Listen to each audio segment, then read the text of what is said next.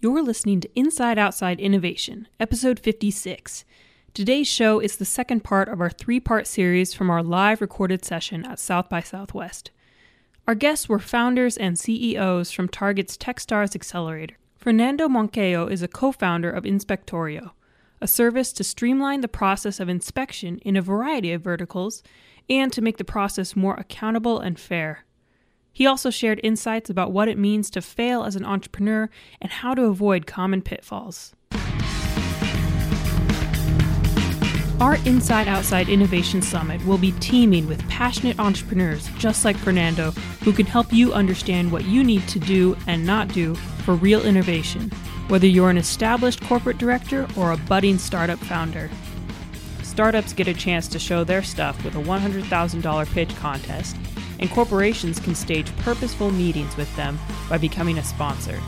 For tickets and more information, visit theiosummit.com.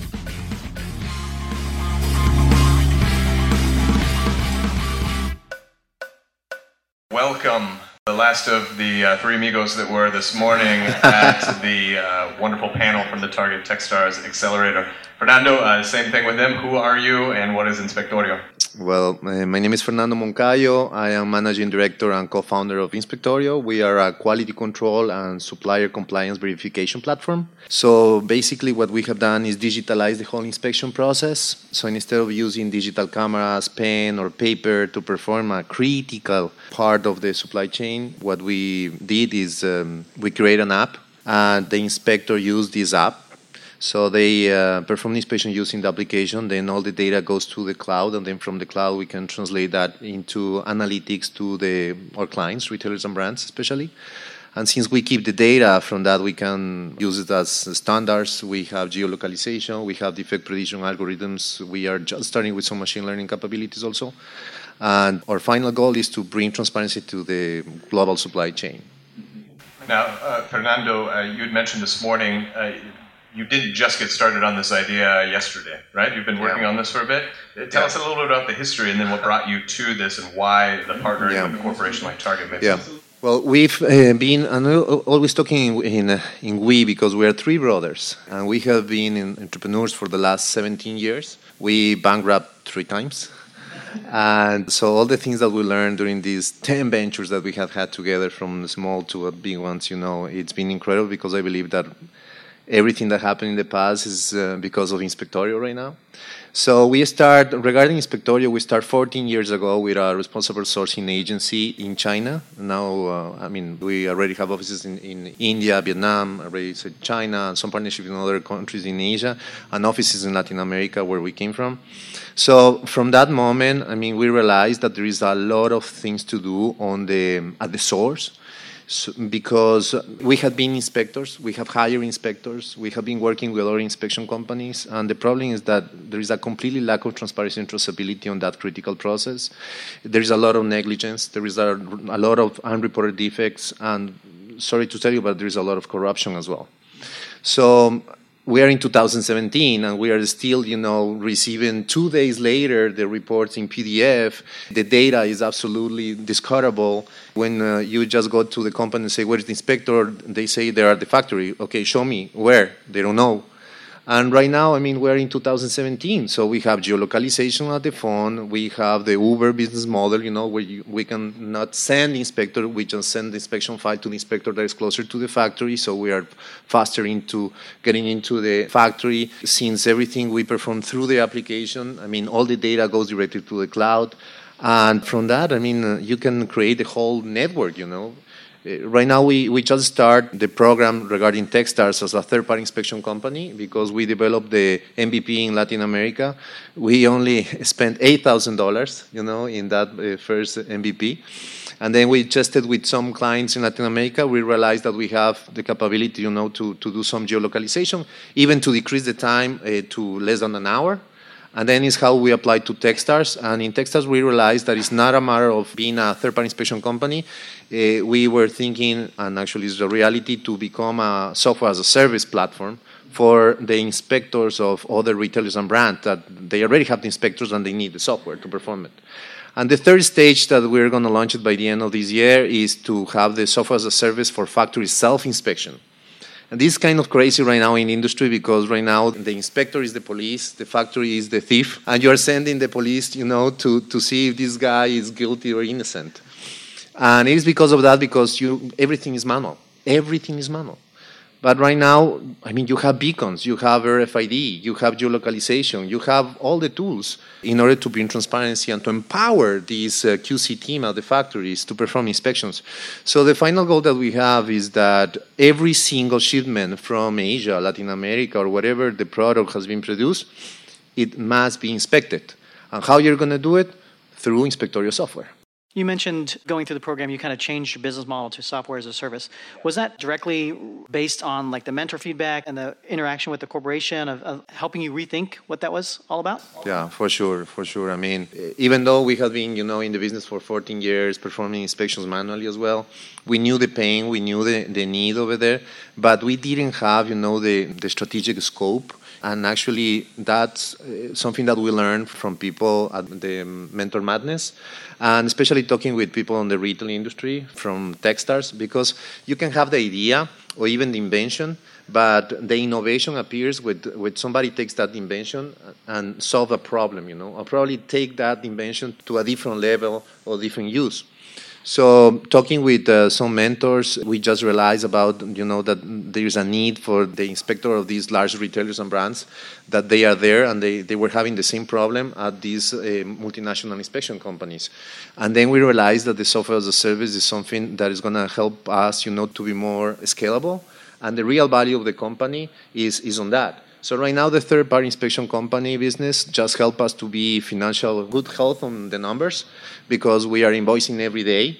But the, the real growth in Inspectorio is going to be when we can become like the, the standard on the software that any inspector can use if they want to perform an inspection. Right now, we are focused on, on apparel and footwear. We decide to focus on that vertical because it's, it's the vertical that we had experience However, we are jumping into other whatever inspection that can be done visually. We, we can go. So furniture, toys, uh, whatever. Yeah, yeah. And then hopefully, probably in, in the next couple years, we can even think, you know, to go outside of the retailers to other verticals where you also need an inspection software as service platform. Yeah, Fernando, one of the things I noted this morning, and then even as you're talking here, is you are a very passionate man like you, you have. I am Latin. You're, you're Latin. Was this evident throughout the accelerator? Like, like when he gets on fire, man, he gets going. It's great. How do you translate that down to your team?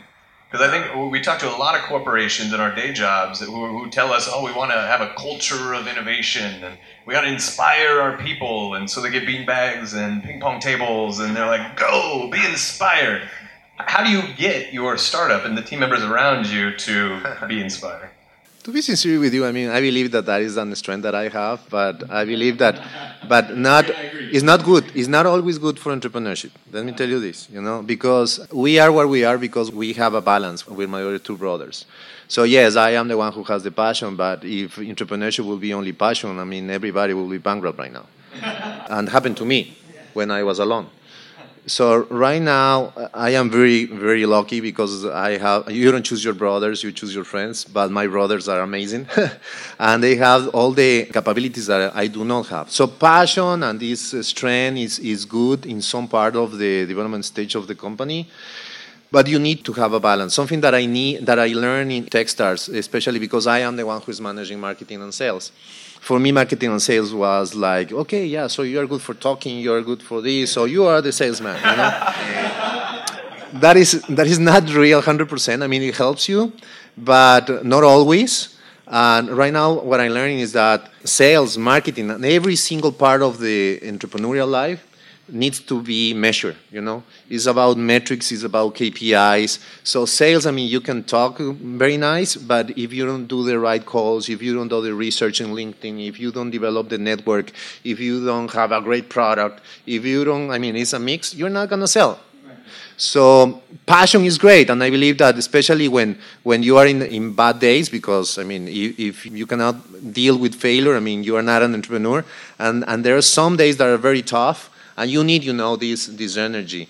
Um, but also you need to have this balance because that same energy if you don't have the right um, strategic approach and somebody that makes you the balance you can lose all the money and you can you know make many mistakes.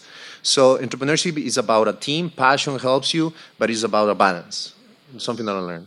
That's good. I, I want to hit on the, the potential mistakes. You know one of the things that uh, we, we, probably have are people who are thinking about starting their first business. So they're trying to get going with things. You obviously, uh, through your years, have had several experiences. Uh, some of them successful, three bankruptcies. You know, some of them not as successful.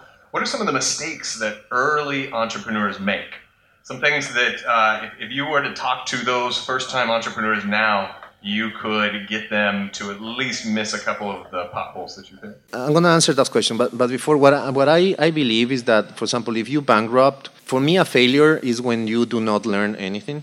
That, that is a, a failure when you bankrupt. A bankruptcy could be also uh, your most incredible experience that you have had in your life and that is something that happened with us because if you if you fail if you if you bankrupt i mean you you need to have this kind of mourning time in order to to realize what was the best, what you can do better from that previous experience.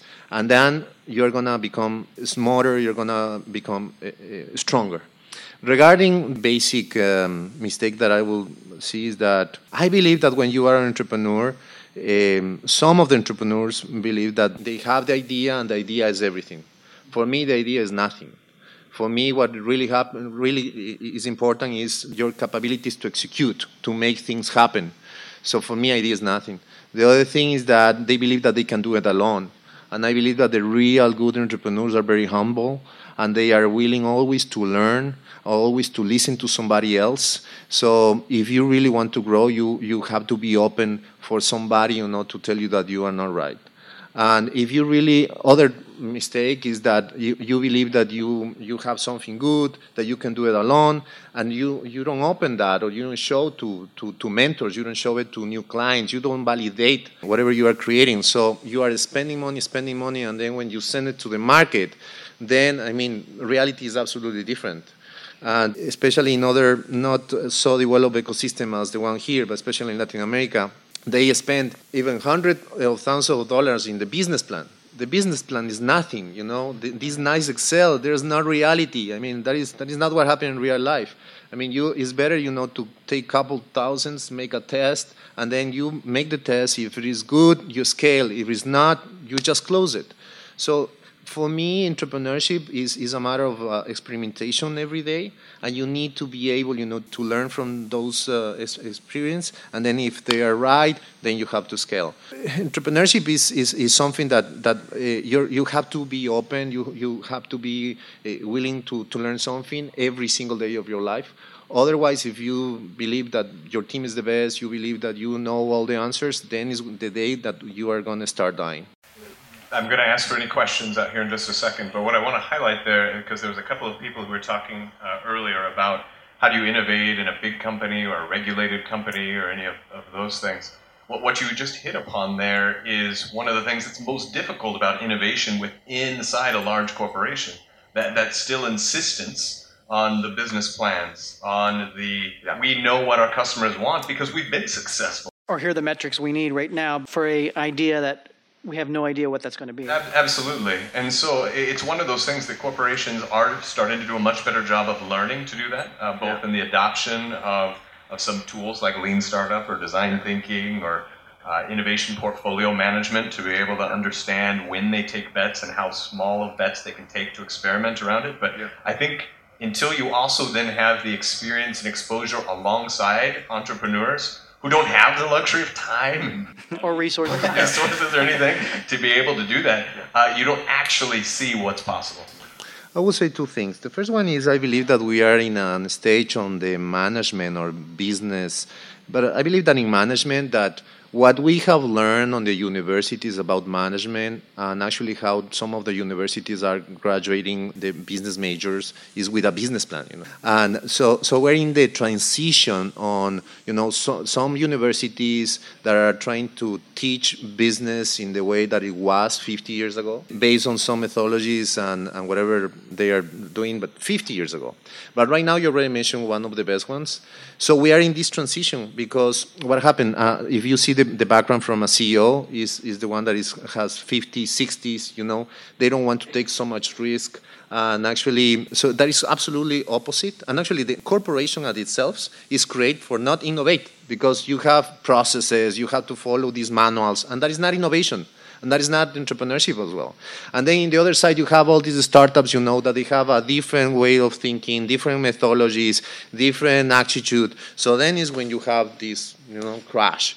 So uh, what I believe is what happened, for example, with Target is a large corporation, but at least they have the willingness to be open, you know, to innovation. At least they have the, the option, you know, to get somebody exchange to get into the this building and says, okay, what can I learn from you? So I believe that regarding the corporations, you need to at least to have the attitude to learn and to open your doors, you know, for the, the whole company to, to other talent. And the second thing that I was going to tell you is that regarding innovation, uh, there are different types of innovation. You have the, the marginal and incremental innovation. You have the disruptive and the radical innovation. Disruptive and radical innovation you cannot do inside of the companies you're gonna do it because even the culture, you know, from this corporation is is made to kill this disruption and this radical innovation.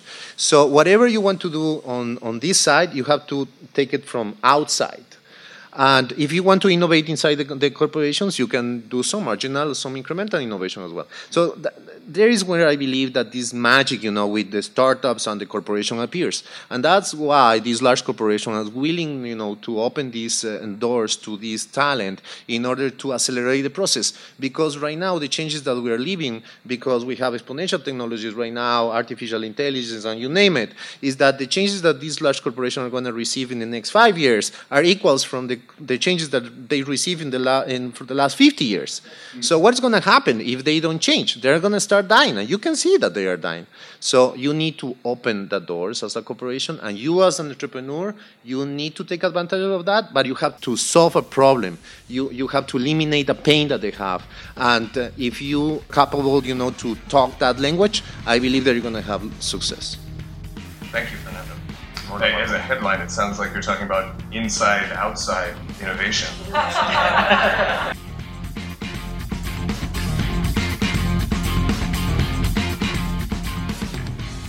That's the end of part two of our South by Southwest live recorded episode.